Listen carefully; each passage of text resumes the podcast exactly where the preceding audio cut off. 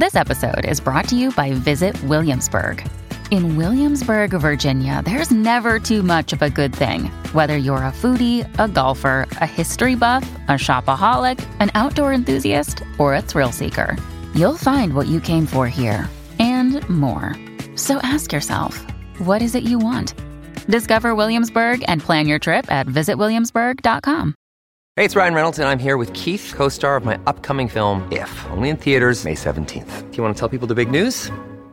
All right, I'll do it. Sign up now and you'll get unlimited for $15 a month in six months of Paramount Plus Essential Plan on us. Mintmobile.com slash switch. Upfront payment of $45 equivalent to $15 per month. Unlimited over 40 gigabytes per month. Face lower speeds. Videos at 480p. Active Mint customers by 531.24 get six months of Paramount Plus Essential Plan. Auto renews after six months. Offer ends May 31st, 2024. Separate Paramount Plus registration required. Terms and conditions apply if rated PG.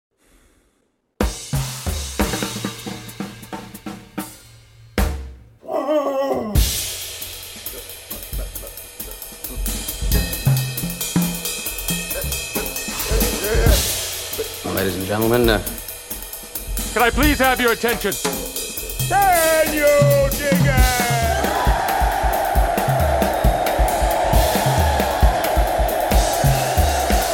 Greetings, dear listeners. This is Jonah Goldberg, host of the Remnant podcast, brought to you by the Dispatch and Dispatch Media.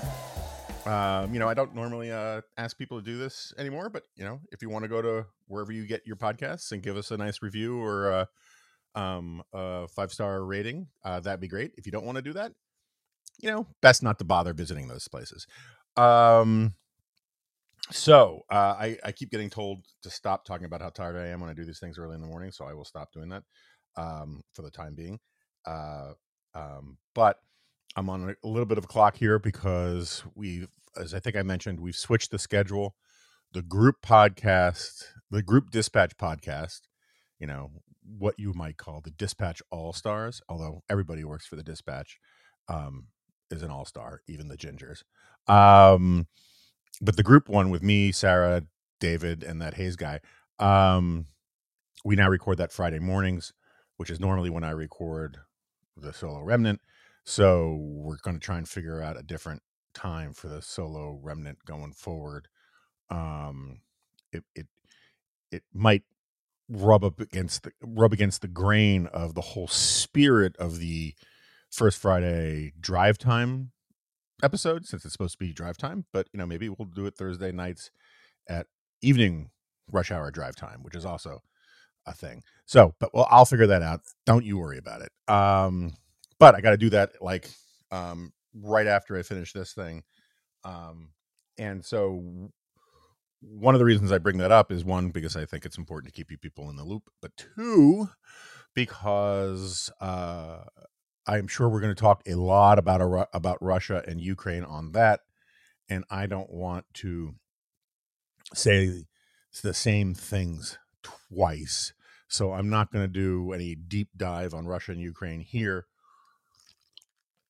There is one thing that is is sufficiently eggheadish and um, obscure that I don't think will come up on the on the the, the punditry podcast. Um, that I'm just I have to admit I'm just fascinated by. I think it's really interesting. I got to do a deeper dive on some of it. Um and it's simply this. Uh you know, Putin does not say he does not talk about ethnic Russians in Ukraine.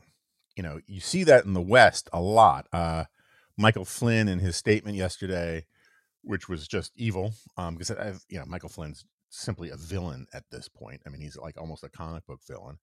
Um, you know, was referring to uh, Russia's ethnic problems in Ukraine, um, which was basically lending aid and comfort rhetorically to Trump's uh, to Trump's to Putin's claims that uh, he needed to rescue uh, Russians from, you know, genocidal Nazis uh, running Ukraine and all that garbage. But Putin doesn't refer to them as ethnic Russians. If you listen, he keeps referring to them as Russian speakers. And you know, and there, there there's a couple things about this. One, um, he, when you think about it, he needs to say it that way because part of his whole argument is that Ukrainians are Russians. right? That this is actually the birthplace of Russia. And and he's got a point there. It is the birthplace of Russia, but you know, um um that does that argument doesn't his conclusions do not flow from uh the concession of that fact.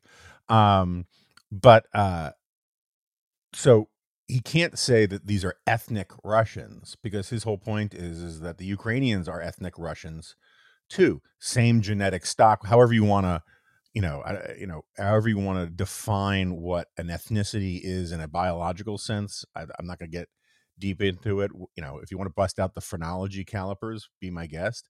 But uh, you know, his whole argument on his own terms is that that that Ukrainians are Russians and so the distinction between Russians and Ukrainians as an ethnic thing, as a biological, genetic, you know, racial thing, just doesn't work. So he refers to Russian speakers. And um which I think, you know, in and of itself is just sort of interesting.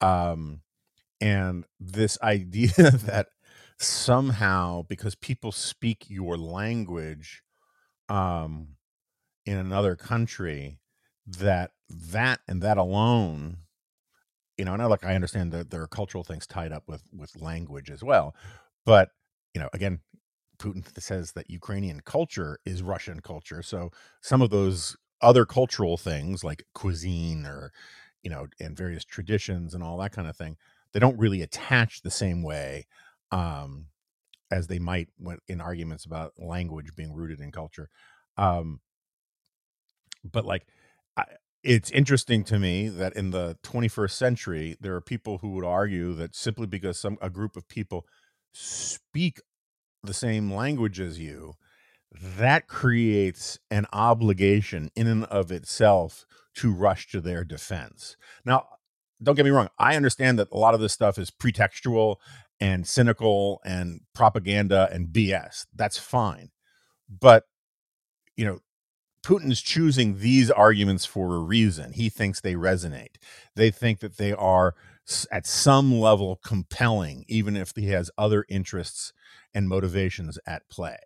And this idea of rushing to defend uh, people who speak the Russian language, um, he thinks is is is compelling. And I think that's really interesting. If you were a now look, I can kind of get it if if you know there are like only a handful of people who still speak some of these Native American languages, and you you know might move heaven on earth to save a language from becoming a dead language and that kind of thing.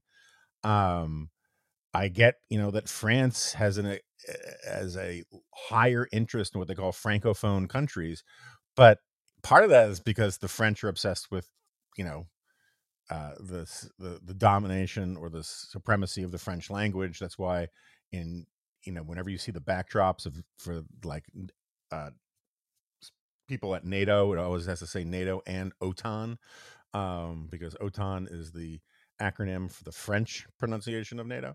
Um, that's all fine, you know. Um, uh, but you know the reason why France cares about francophone countries isn't just because it likes to, to to talk about the superiority of its language and and all of that. It does it because francophone countries are by definition former colonies, and they have other cultural, you know, historic, political um, ties to those places. And uh, but like, first of all, Russian chauvinism about the Russian language you know, I, I, have to think only takes you so far. I, am sure Tolstoy is better in the original Russian and all that, but it's not like Russian is a dying language. It is not like uh, there is widespread oppression of Russian speakers, qua Russian speakers, or anything like that. And so this leads to something that I, I think I've talked about a couple times on here before. Um, this is this is part of a larger thing about language that I find truly fascinating. If you go back and you read, you know, they're basically of the among intellectuals, they're you know two of the most important uh, German intellectuals who were considered, uh, you know, among the intellectual founding fathers, perhaps the leading intellectual founding fathers, of German nationalism, and in some ways nationalism as a concept, um, though that gets complicated. Um, uh, certainly, romantic nationalism, as academics used to call it, uh, were uh, two guys named Johann. One was Johann Ficht, or Fichte, I don't know how to pronounce it, and the other one was Johann Herder. And uh, they had, you know, they had pluses and minuses. I think Herder is a kind of a better dude. Um, he's the one who went around um, and worked assiduously to revive a lot of German culture. Like the reason why we have, um, you know, why the Brothers Grimm fairy tales survive is because of some of the work and the inspiration from from Herder. Um, he was sort of he was a he was a nationalist, but he was also a liberal. Um, people forget uh, or never knew that you know liberalism and nationalism in the early 1800 you know at the dawn of nationalism were not um, contradictory terms you know liberalism was arrayed against uh, monarchism and empire and um, broadly speaking because you know I got to speak in a certain level of generality but uh, you know whether it's the philosophes or the American revolutionaries or who you know whoever you want to point to or Adam Smith in the Scottish Enlightenment they were they were against superstition they were against um uh you know in titles of nobility and monarchy and aristocracy um they were against monarchy uh, I'm sorry and they were against uh you know uh, theological control of uh society or theocratic control of society by the Catholic Church um and they're against empires. And and nationalism this idea of the nation state the sort of westphalian nation state that basically whose borders basically contoured with you know a a, a given people um and we can just get to the second how we define a given people um uh nationalism was the corrective to a lot of that right? I mean nationalism today a lot of self-described nationalists see no contradiction between monarchy and and and nationalism and and frankly there isn't necessarily a contradiction there but uh you know 250 300 years ago nationalism was tied up with sort of this populist democratic argument that the people should have self-determination that the people should rule that uh, it's the people and not the king who should determine what is national honor and and what are national customs and all of that sort of thing. And um uh and that was in, in a sense you know small d democratic to it. Um so anyway uh that was herder and then there's this guy johann ficht who uh gives this very very famous I guess it was it began. I really should have looked it up before I started talking. Uh, a series of lectures, but it was it's, it's famously called um, uh, like a letter to the German people or um, uh, a letter to the German nation. I think is is what it's called. And what's fascinating about it, I read it when I was working on my book, is if if like you read it to a class of eighth graders, you'd think that this was, you know, maybe some sort of Nazi, and um, it's not not the whole thing, but certain passages, and it, that would be unfair to Fichte because the concepts of biological racism, with the exception of maybe you know anti-Semitism, um, uh, were not really a thing um, in 1800. And I think Fichte writes the letter to the German nation in 1800 or 1801, something like that. Um, and what he's saying in this thing is uh, that the German people are essentially defined by a language. And Herder believes this too. You know, Herder has these great lines. It's like back then, Frederick the Great, who was the, you know, the head of Prussia, uh, all of those courts basically spoke French. And French was sort of the official language of Europe. It was the lingua franca of Europe. Um, it was certainly the, the the language of nobility um, and imperial courts and all that. And um, and Herder and ficht despised that. And they had, uh, you know, Herder has these great lines where he says stuff like, "O ye German people, spit out that evil slime of the Seine, being the river in Paris, um, and speak your mother tongue." And um, um, the argument was, you know, from from ficht was that Germany or the German, you know, people, because back then there was no Germany. It was, I don't know, 45, 47, something like that, little German states and some big ones like, you know, Prussia. Um, and uh, the only thing that really defined them was language. And uh, and Fichte's argument was is that Germany, unlike any other of the major countries or peoples of Europe, um, was not Latinized. That the Roman Empire uh, did not leave behind the, you know, the the the bathtub ring of Romance languages um, in the, among the German peoples, and so the German language was still rooted in the blood and soil of you know these are these kinds of phrases that start coming up you know in the blood and soil of of you know the german nation and and and that the german language was unpolluted with this mediterranean swill and and it get it's very redolent this language that a lot of these guys used back then um of the kind of language that you that the, that the Nazis used. But again, these guys weren't Nazis. Nazism wasn't a thing and it wouldn't be a thing for 125, 130 years. Um and uh but you could see how these categories were all were were being constructed around language in a way that you could sort of plug it later on you could just sort of plug and play and say oh you know it really wasn't language it was it was biology it was blood it was um you know genetics and um uh it was race and but in 18 in the early 1800s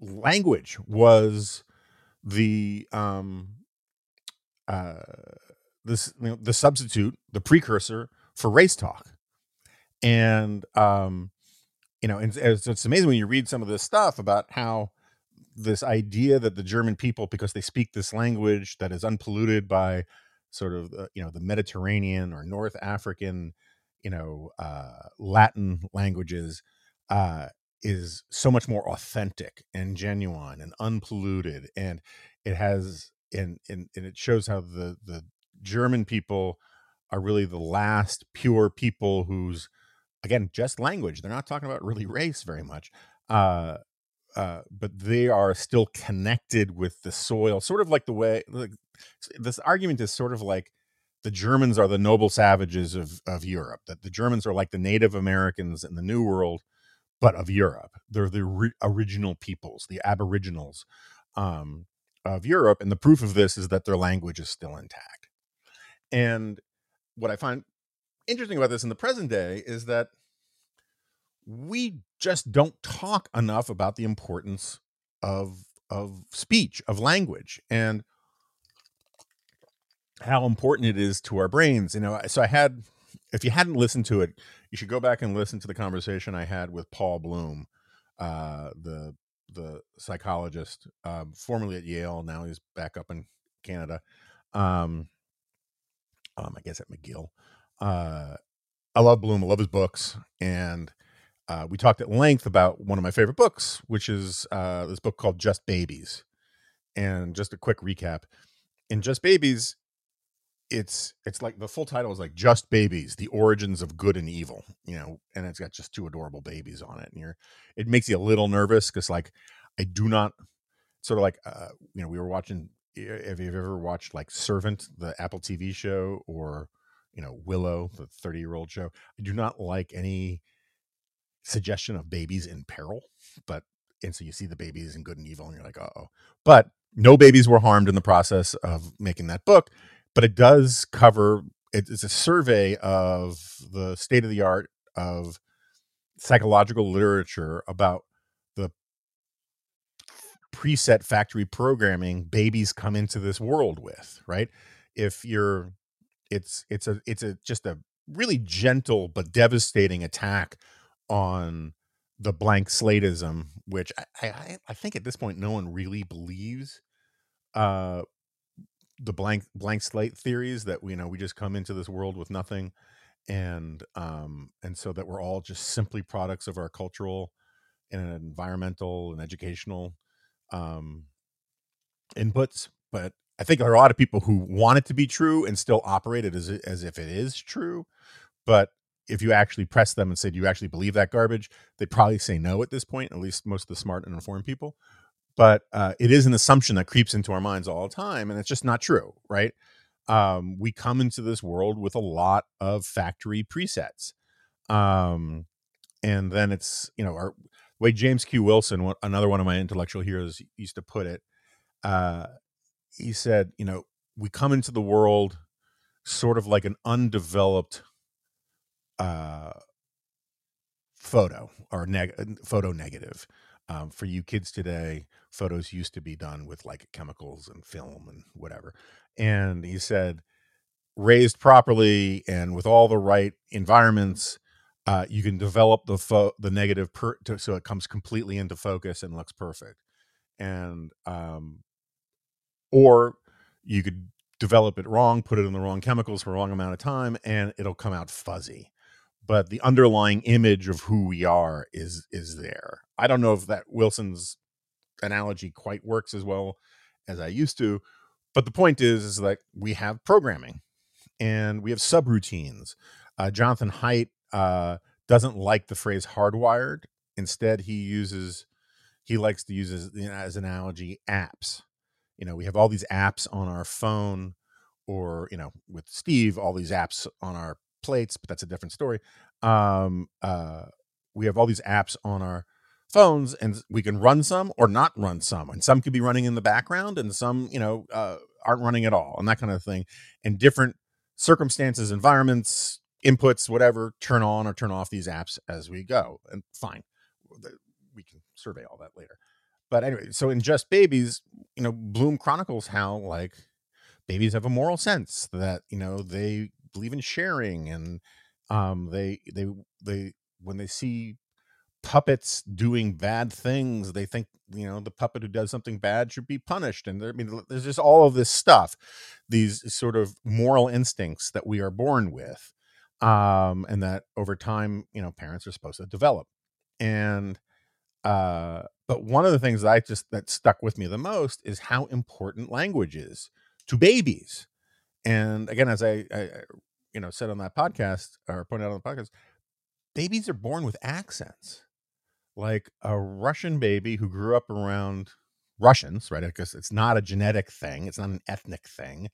Um uh it's an environmental thing that starts in utero. But russian babies uh have a russian accent to their crying they also respond, and French babies have a French accent, and Swahili babies have a Swahili accent. It's fascinating to me. And moreover, and this is the really important part, um, apparently, you know, for all the talk about how skin color is the mo- this incredibly important dynamic in our lives and yada yada yada, the truth is is that that babies will will um, be more distressed by someone who speaks in a different language or with a different accent um, than somebody of a different color. Uh, babies are not super focused. Um, you know, and uh, when I say babies, I think it stops at the age of three in this book. Um, so some of this, you know, is really on toddlers, which is fine because you know toddlers is when the brain is kind of up and running, but they're you know most toddlers are not that well educated, so it still works. Um, but regardless, uh, you know, babies babies will feel very uncomfortable around someone who speaks a foreign language or speaks their language with a f- thick foreign accent. But they really don't care if you know someone who's who looks different than them. You know, if they're black and uh, some white lady comes up, that doesn't bother them, or Asian. You know, th- whatever. It's like skin color and eth- visual cues of ethnicity aren't that important, but auditory ones are. And I think that's fascinating. And it, it helps explain how, even before concepts of biological racism came in to the conversation, uh, you could talk about language, different languages speakers um, and sound awfully racist. And that and and in fact, that's I actually argue that this is part of the problem that we have today. And I was, you know, and I asked Bloom about this because I, I, I you know, I go on here a lot about how I'm a I'm a believer in bourgeois values, and I think that um, you know, everybody, regardless of um, race, creed, color, whatever, um, so long as they abide by these sort of basic ru- rules of of of of decent of middle class decency, they'll be okay, and they're okay people. Um, and that's why I want everybody to sort of you know buy into these kinds of things. You know, delayed gratification, politeness, honesty, thrift, hard work. You know, all that. And uh, um, and I actually, you know, I I think it's actually kind of obvious that one of the things that holds back people is not being able to speak proper English. Yes, absolutely. People can have debates about what is and isn't proper English, and there are obviously all this invites all sorts of arguments about you know white privilege and and all that kind of stuff. Fine, but the simple fact is is that this this this point about language is true globally and it is not contextualized purely in the United States of America, go back and watch, you know, My Fair Lady and see about how much of class how how class stuff was driven by accents. If you spoke in a cockney accent, you were just sort of considered street scum. And but if, you know, if if if Dr. whatever his name uh could teach Eliza how to um I wanted to say Dr. Dolittle, but that's the animal guy. Um, if he could teach, you know, Eliza to speak the Queen's English, everyone would assume she was an aristocrat. This is just a thing. Like BBC English is a thing. And if you are uh, sort of a low class, um, and I don't mean low class as in bad person, I just mean in the in the English context of you live in a lower, you're a lower socioeconomic status thing. But if you speak brilliant English, um, it just opens doors and uh, and and so like you can cry racism and and all that all you like it doesn't change the fact that this is this is true um you know and it's, it's amazing to me how like you can see it in americans when they hear uh you know a black guy from the uk speak just perfect english and it's it's so much of the racial baggage we have in this country just melts away. And I'm not saying that racial baggage is good. I'm not defending the racial baggage. I'm just saying it exists, you know. Um and and so like the reason why I think this is like really really important is you know, we don't need to get into, you know, population genetics and and all of these kinds of things. You know, we don't have to get into sort of the the Charles Murray version of it, or this this woman who's coming out with this new book who's got the sort of the left wing version of the Charlie, Charles Murray argument. Um, you don't have to get into any of that stuff because everybody can agree that that people are capable of learning to speak proper English.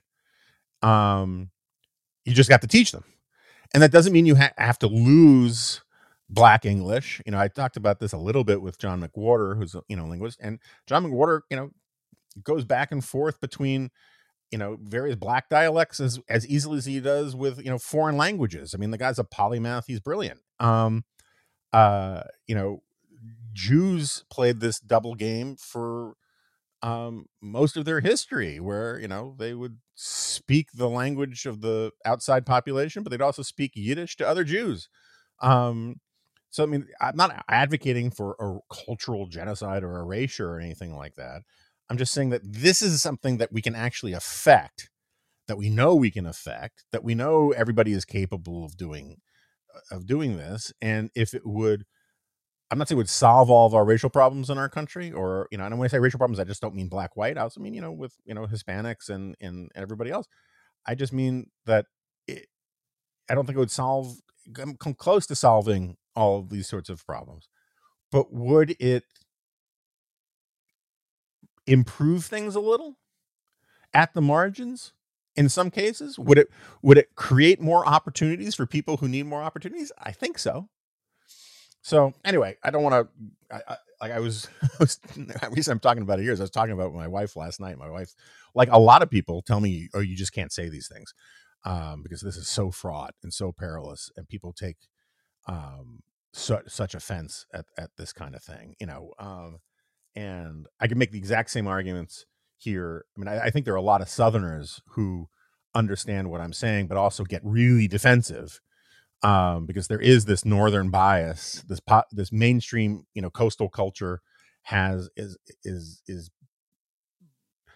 speaking again in broad generalizations is kind of bigoted against Southerners, and um, um, and that's been true for a very very long time. And it's not just Southerners, you know, people with the you know the Wisconsin, you know, the the sort of Fargo accent. Uh, they get looked down on too. You know, this is because this is a thing with human beings. Is we judge people by their accents and the way they talk. Um, and so I could make this entire argument about you know for just take black people, take racial minorities out of it entirely, about say you know Appalachians, um, uh, and their sort of or or people from Dundalk, Maryland, which has I think the ugliest accent in America. Uh, no offense to you know Dundalk or to Marylanders. I, I I love Baltimore. The Baltimore accent is a kind of slightly more charming version of the Dundalk accent, which is the most intense, um, at least in my experience. Um, uh, but uh, where was I going? Uh, simply, you know, this is a thing, and I think you know if I were to say, you know, quote unquote white trash people, if they learned how to speak, uh, you know, with perfect diction in a eloquent and articulate manner, it would be easier for them to find jobs. And I think there are some people who would take great offense at this because there's this real defensiveness about you know southern accents and all and and dialects and all those kinds of things while at the same time conceding that i'm absolutely right you know if if wearing a suit to a job interview helps you um then speaking in, a, in an impressive and professional manner has to help you too um so anyway uh, it's a long way long route from russia defending russian speakers um, in Ukraine to uh, job interviews wearing a suit and speaking properly, but I want to get it off that chest, off my chest. What else? So I, I had a long thread on Twitter yesterday um, because I was really annoyed with a lot of really stupid reactions to an earlier tweet, and I'm not gonna. I'm not dwelling on this because it's Twitter. I'm dwelling on it because I think it's an important point. So, uh, listeners have heard me rant about my problems with nationalism, um, my problems with the self-declared nationalists.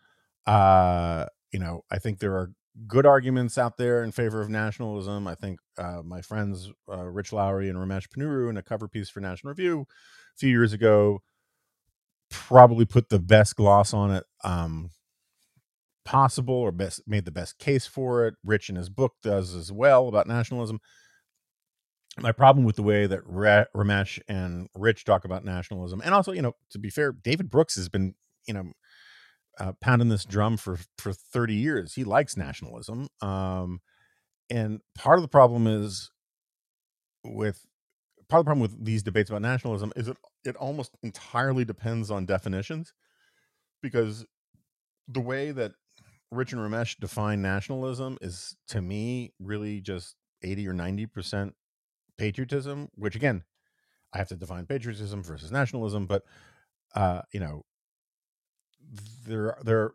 if you define nationalism in a way that says it it it strengthens and heightens and emphasizes um, America's democratic institutions, um, customs and norms, then how am I going to get angry at it? Um, but my problem is is that the concept of nationalism historically um, over time does not actually countenance respect for democratic um, institutions and norms and and and all of that. It it tends to override them because the people who get most fired up by the term nationalism tend to be in a state of perpetual crisis. It is a form of populism. It presupposes that um, there is a true and authentic people that define what the nation really is and um, and the only way you can define something is in in in sort of political and social affairs is by defining it against something else and so inevitably nationalism becomes a thing that says we here are the good people and those are the bad people and sometimes that kind of nationalism the bad sometimes nationalism says the bad people are, are across a border and that creates one set of problems um, and sometimes that kind of nationalism says the bad people are within the nation itself and they um, and they're undermining the nation from within and they need to be dealt with. And i think we got a lot of that kind of nationalism these days. Um, but i again i could get deep in the weeds on actually i already have gotten deep in the weeds on this with the johann Fichte and herder stuff. But i made this point on twitter the night the invasion started where i i, I just simply noted that um I find it very fr- uh, I can I can read it to you because that's the kind of guy I am. Um, I wrote, yeah, I wrote, amazing how so many of the self-proclaimed American nationalists talk such a big game about the importance of nationalism, the morality of nationalism, the necessity of nationalism, but just don't care very much when an imperial power tries to erase a nation. Now, this was, I will confess, I didn't think it was particularly subtle, but I was subtweeting the so-called NatCons, um, you know, which is a amorphous group of people, uh, but specifically people like who do the national conservatism conferences, and um, uh, you know, and Yoram Hazony, who wrote that book, The Virtues of Nationalism, and uh, I'm not a fan of Hazony's book. Um, think I gave him way too fair a hearing, to be honest, when I had him on the podcast a long time ago. Uh, I, I think basically he commits the sin of saying uh, nationalism is always good, everywhere good, and anytime something bad happens in the name of nationalism, it ceases to be nationalism. So the second nationalism leads to, you know, uh, uh, aggressive wars on neighbors or anything like that, it becomes imperialism and is no longer nationalism. Um, there's a lot that he contends that I do agree with. You know, like a big part of his argument is that the nation, the, the Westphalian system of nation states, which is basically you know what we've had for the last 300 years, more or less. Not West, well, 300. Anyway, you know what I mean. Uh, a global order where where recognizable peoples are um, reside in their own nation states, and the nation state is the highest unit of political organization. So he thinks things like you know transnationalism, uh, uh, globalism, uh, the EU, uh, the UN. That these things are enemies of uh, the proper political order because they are you know sort of Trojan horse imperial in a certain way that the EU is erasing national identities in Europe under some supranational, you know, uh, agglomeration and bureaucracy and all that. I'm very sympathetic to a lot of that stuff. I don't think that's nationalism. I don't think that's nationalism as it's reflected in the academic literature. I don't think that's nationalism as reflected in everyday discourse. Nationalism, you know, that, that's nationism, right? It's just the idea that nations, nation states with with defined borders are good um, but and I, I think way too much of Hazony's stuff is basically seeing the entire world through the prism of the plight of Israel. And obviously, I'm very sympathetic to the plight of Israel, but I don't think you can squeeze all of Western political philosophy um, through that prism. Um, regardless, I take those guys on their own terms, right? I take them at their, I took them at face value that they mean it when they say, you know, borders are sacrosanct, sovereignty is supreme, uh, nation states um, are, should be made inviolate and not be meddled with from abroad. Um, this is their rhetoric. I mean, I, I, love it. They actually have a conference coming up in Brussels uh, in March and here's the description from their website The National Conservatism Conference, The Future of the Nation State in Europe. That's the title of the conference. and it says NatCon brings together public figures, journalists, scholars, and students who understand that the past and future of conservatism are inextricably tied to the idea of the nation, to the principle of national independence, and to the revival of unique national traditions that alone have the power to bind a people together and bring about their flourishing. This is this is their boilerplate, not mine, right? I don't think that that national this nationalism stuff should supplant or replace conservatism and i don't think that you know they're the good stuff that they that they are in favor of that i agree with none of it is new and none of it needs to be called nationalism because it has been part of mainstream conservatism for generations it's i think most of this stuff is bs but I took them at their word that they actually believe this stuff, right? About national independence, about borders, about sovereignty, and all the rest. And yet, most of these people just shrug and yawn at the fact that Russia, in the name of imperialism, um, you know, and, and irredentism, is trying to er- erase the borders of a country. And spare me this BS about, you know, you know, like, like you can you can agree entirely with Putin's arguments, which apparently Tucker Carlson and a lot of these people do, um, that Ukraine belongs to Russia, Ukraine is part of Russia, the Ukrainians really are Russians. You can even buy this absolutely bogus argument that this is all an invention of the Soviet Union. I mean, the Soviet Union did play games so it could have extra seats in the UN um, uh, by making Ukraine, you know, more into claiming Ukraine was more independent than it was. But Ukraine is a is a people. It is a nation. It has a history. One, and even if it doesn't ha- didn't have all that kind of stuff, it wants to be. Like they have enough identity as a nation that when they voted for independence in the early 90s after the fall of the Soviet Union, 92% of Ukrainians were in favor of independence. You know, and like, so, you know, people who say, uh, like Putin, who say Ukraine was part of Russia, it was born of Russia, yada, yada, yada. Okay. I mean, I, am not sure that's true. I don't want to get into, the, you know, the weeds about you know the the Viking Volodymyr in the 10th century and what all that the people of the Rus means. I don't I don't particularly care. You know, America was born in the UK. These were all you know the before the American Revolution. The the the Englishmen who were you know still that back then simply petitioning uh the crown uh to address their grievances they consider themselves um uh, they all consider themselves to be Englishmen pressing for their ancient rights and liberties. Uh, so what does that mean that we should be, you know, subsumed back into the UK?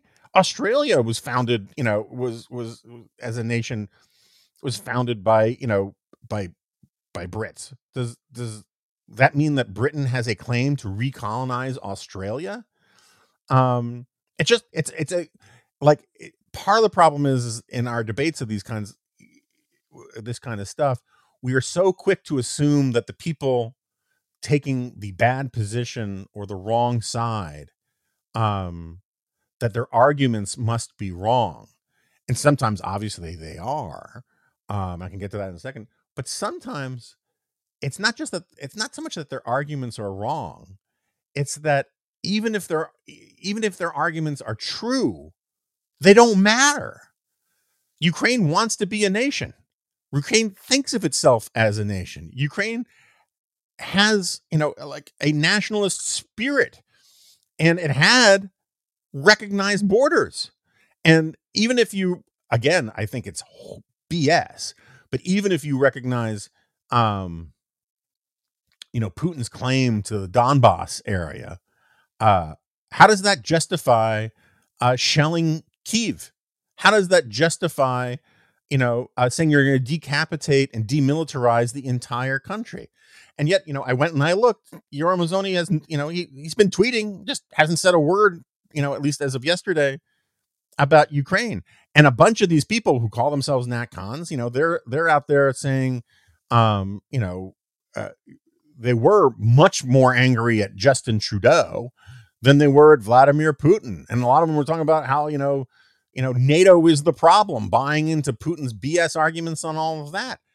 Um, you know, I'm not I'm not the one who has invested my entire career and political identity and an enormous amount of sanctimonious preening and self-righteousness into these categories of nationalism and this this argument that that that that that nationhood is the highest best conception of the political order and that we should reorient all of our politics and defenestrate American conservatism in favor of industrial policy and all of these other things um, uh, in service to this idea of nationalism as being the new sort of godhead of of the American right. They are, and they're not pissed at all about. Or I actually, I'm sure some of them are. I I don't follow them religiously, but the ones that I've noticed, it's just it's it's it's it, certainly there's a dearth of outrage. And don't tell me, you know, as some of these people say, oh, well, you know, uh, it's just America's vital national interests that we care about. And we don't really care about, you know, this far off East European country. Um, okay, well, then maybe, you know, stop taking junkets to Hungary every friggin' five minutes and acting like you work for the Hungarian Chamber of Commerce, talking about it at some, sort of friggin' Shangri La or Brigadoon. And like it's it should be to the American right what Sweden or Cuba were to the American left. I mean, last I checked, that's a I mean, maybe you want to call it Central European country, but you get the point. Um, it is, uh, and and again, if you think if you think these things about borders and sovereignty are real and a vital staple of the international order, then you have to care about what's happening to Ukraine because you're the one who's talking about how they're essential to the international order. If you don't care about the international order, um, fine, say so. But that's not that's not what the argument these people are making. It's just it's simply that Putin owns the libs. He doesn't like gays. Um, Biden is president. Uh, Trump has a you know tumescent man crush on on on Putin, and everyone's sucked into dumbass tribal partisanship that uh, they just don't have it in them to criticize Putin. Um, you know the way they want to criticize for, for freaking sake Justin Trudeau, who again I think is a putz and handled everything badly, and I'm not going to defend Justin Trudeau, but my God, it's just weird um, and anyway, so I did a long thread explaining why these people say, "Oh, you don't know anything about nationalism," um, were wrong, and I was right, and I'll I'll leave it at that. Um, what else? Uh, oh, just one quick thing on this international order stuff. I, you know, you keep hearing from the sort of juvenile isolationist right, and I say juvenile not because there aren't serious isolationists out there, um, or non-interventionist, whatever label you want to use. It's that a lot of them are just arguing in a really childish way. I mean, I'm sorry, you know, when Tucker goes and says Vladimir Putin never called me a racist, um, as if that's an argument about something. Um, it's just, it's just childish. And um, uh, sorry, coffee. Um, uh, and you know, and you know, Sohrab Ahmari had that tweet a while back where I guess he deleted it, where he um said he's perfectly comfortable with um a China-led international order because America is so corrupt and decadent and whatever. Um, and you see that kind of crap all over the place.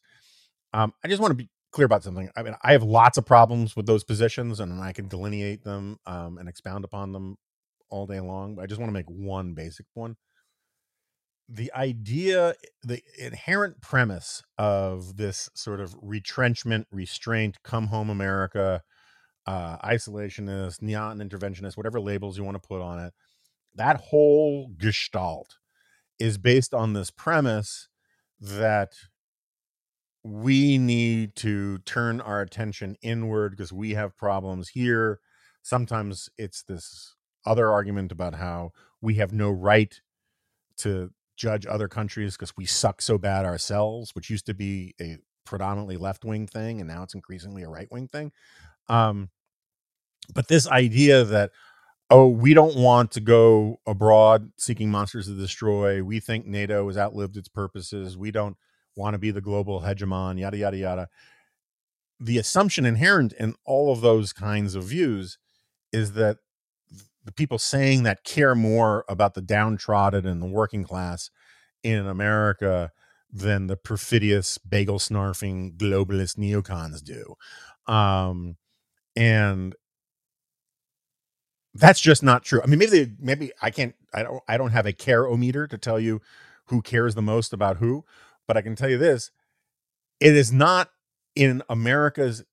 Let's put it this way: come up with the crudest definition of American self-interest you can come up with. Right, per capita GDP, uh, full employment, uh, you know, uh, real wage growth uh, purchasing power parity, whatever, you know, the, sort of crude, purely economic, realist understanding of what is in the the fundamental self-interest of America, particularly say the the lower half of the socioeconomic distribution.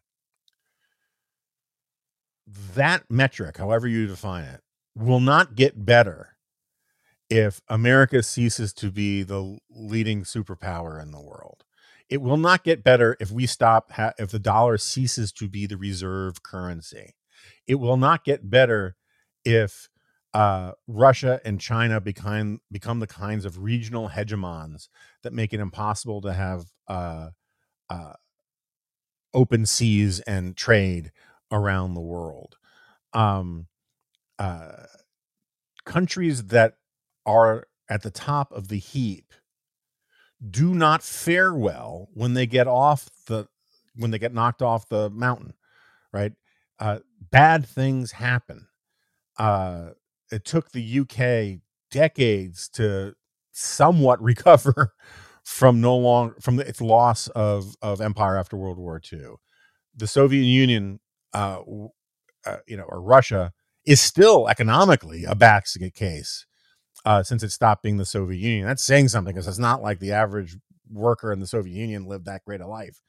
Um, it would be bad in crude economic terms for America if the America Firsters had uh, the foreign policy victories that they want. Um, and I don't think whatever labels we're supposed to put on, uh, uh, you know, internationalists, neocons, uh, um, you know, uh, non-realists, not you know, whatever, whatever, whatever. I can't even think of what the preferred definition that's not invidious or pejorative is for uh, people who want an assertive foreign policy in the world, but um, and and want to maintain America's status as the unrivaled superpower in the world, which I do. Um, uh, but you know, I don't think people like me and people of basically my broad view, you know, are in my camp, sort of the AEI, you know, uh, you know, Brookings, you know, mainstream foreign policy view um, about America's role in the world.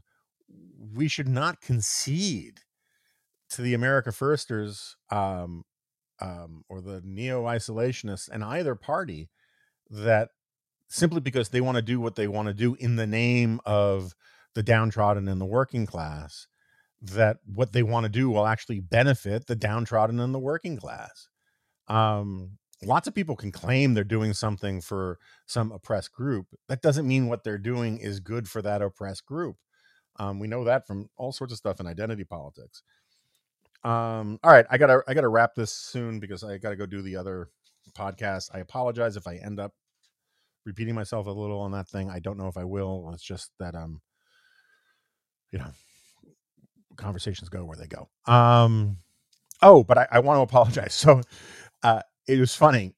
So as you know, I was off to West Coast last week to uh see my daughter, and um, um, I got a couple old friends in California, and you know, my oldest and best friend on the West Coast is this guy Craig Turk, um, and uh, um, I don't see him much. He's a big TV muckety muck guy, but he used to be he used to live in DC. He was one of the groomsmen at my wedding. Um, and and we talk every now and then and we text a bit. And anyway, and I ask him for restaurant recommendations when I go out west. Um so anyway, I'm landing at LAX and uh and I want to send uh I want to text a picture to my wife who's in the seat next to me.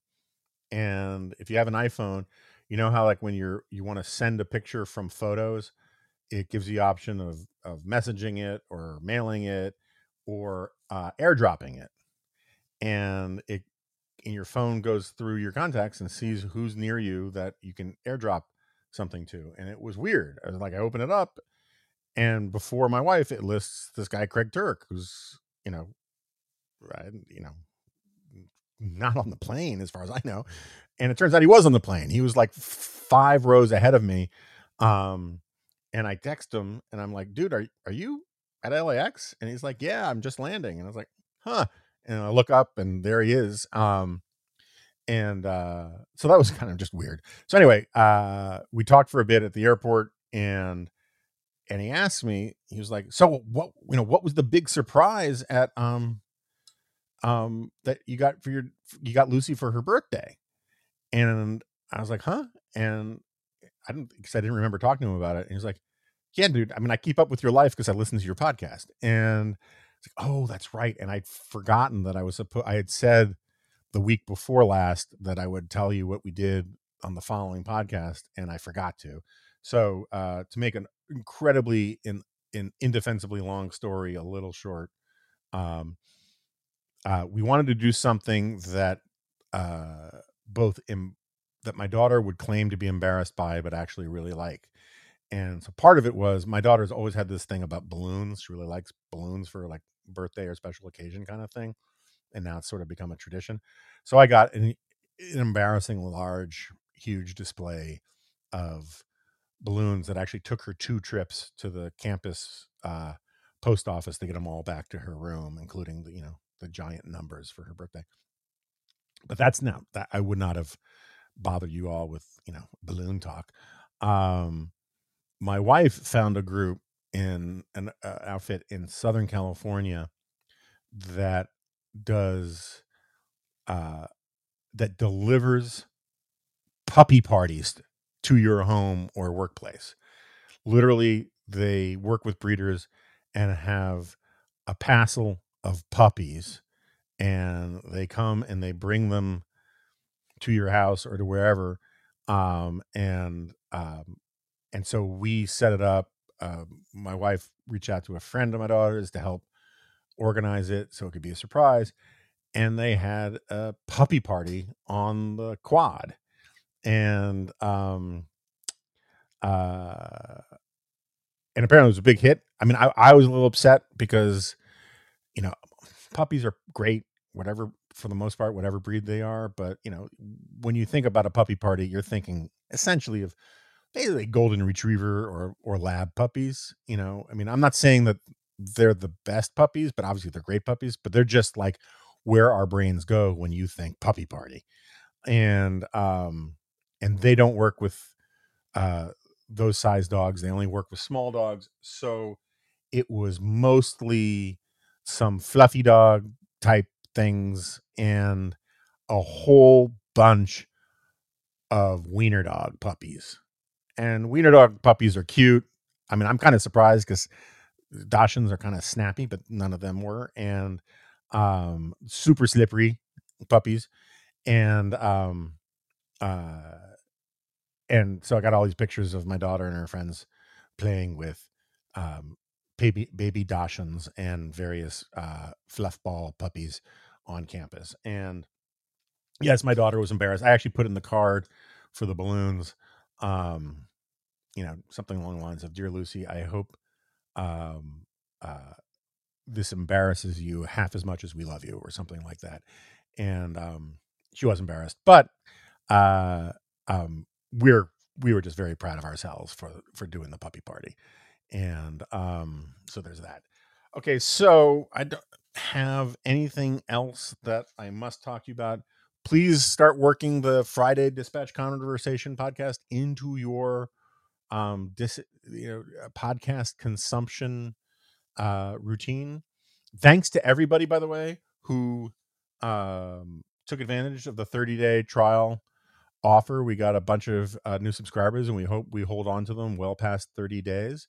Um, I appreciate it. If you haven't done it, um, please um, um, give us a try. And anyway, and also, I, I'm going to be delicate about this, so I'm not going to out anybody by name. But just so you know, um, we can search through the list of subscribers for email addresses. I mean, I, I, don't mean this in any nefarious way. Like, it's just we need to know who our subscribers are. It's a functionality of any you know subscription thing. And um, I was looking for a bunch of my friends, um, who uh, tell me that they subscribe to the Dispatch, and it turns out they are not paying subscribers. And again, I don't want to out them in public, but um, uh, I will be making note of this in a more direct way in the in the in the days ahead. Um, but anyway, please, uh, if you can subscribe to the Dispatch, if you want to become a member, I was just you know just yesterday, apropos of not nothing. So the night Putin invaded, basically the whole morning dispatch team plus a few of the rest of us um, stayed up very late or woke up very early or both um, because they decided to rip up the whole morning dispatch and do it all about the invasion and it came out really good i think um, and i'm really proud of those guys. Um, i turned it i tuned in around 1.30 and got up around 5 um, steve you know maybe got two hours of sleep helping declan and those guys put the whole thing together. And anyway in the morning yesterday uh, my wife was reading it and then she was reading the comment section and my wife is is sparing with her compliments um, about my professional life. Um, uh, not in any sinister way just she is and i don't deal well with compliments. And um and she wasn't but she wasn't complimenting me she was just saying you know the dispatch comment section is just remarkable. It's it's she was like it's just i mean it's it's a unicorn on the internet in the sense that people are over the overwhelming majority of people are smart they're thoughtful they're polite um, they engage in real conversations and um, um, and they're actually interesting to read in a way that i don't think you can say about many other comment sections out there um, and so if you want to be part of that conversation that's another reason you should become um, a member of the dispatch community because there's going to be a lot more of that kind of functionality coming down the road. So, with that, thanks again for listening, and um, um, I'll see you next time.